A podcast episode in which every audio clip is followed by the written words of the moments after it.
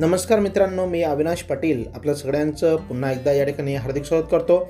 आज आपण ग्रामरच्या टेन्सेसमधील महत्त्वाचा जो उपप्रकार पाहणार आहोत तो म्हणजे फ्युचर कंटिन्युअस टेन्स ज्याला आपण मराठीमध्ये अपूर्ण भविष्यकाळ असं म्हणत असतो. सुरुवातीला त्याची व्याख्या आपण पाहणार आहोत.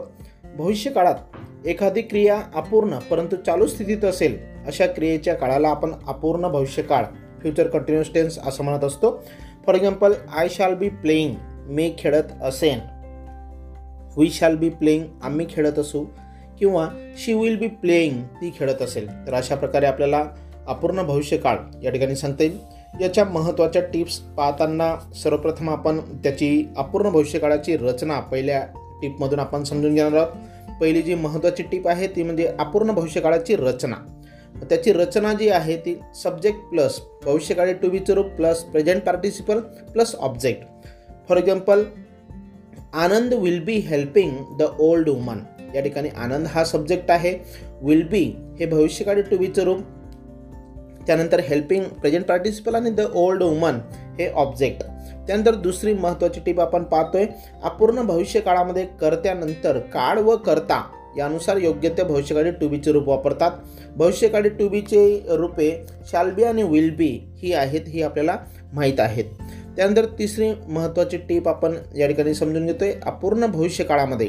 भविष्यकाळी टू बीच्या रूपानंतर घडत असलेल्या क्रियेचे प्रेझेंट पार्टिसिपल वापरतात.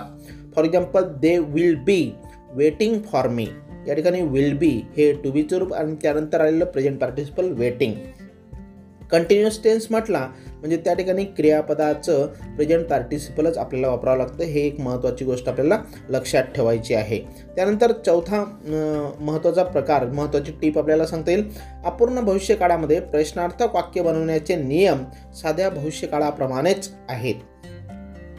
त्यान त्यानंतर पाचवी महत्त्वाची टीप अपूर्ण भविष्यकाळामध्ये भविष्यकाळी सायकल क्रियापदानंतर नॉटचा वापर केला असता नकारार्थी वाक्य तयार होतं. जे आता आपण अगोदरच्या टेन्सेसमध्ये पाहिलं त्या पद्धतीने सहाय्यकारी क्रियापदाच्या नंतर जर नॉट लावला for example Pankaj will be going away या वाक्यामध्ये पंकज विल विल नंतर आपण नॉटचा उपयोग करणार आहोत. Pankaj will not be going away अशा पद्धतीने याचं निगेटिव्ह आपल्याला करता येईल. दुसरं अजून एक उदाहरण आपण या ठिकाणी पाहणार आहोत.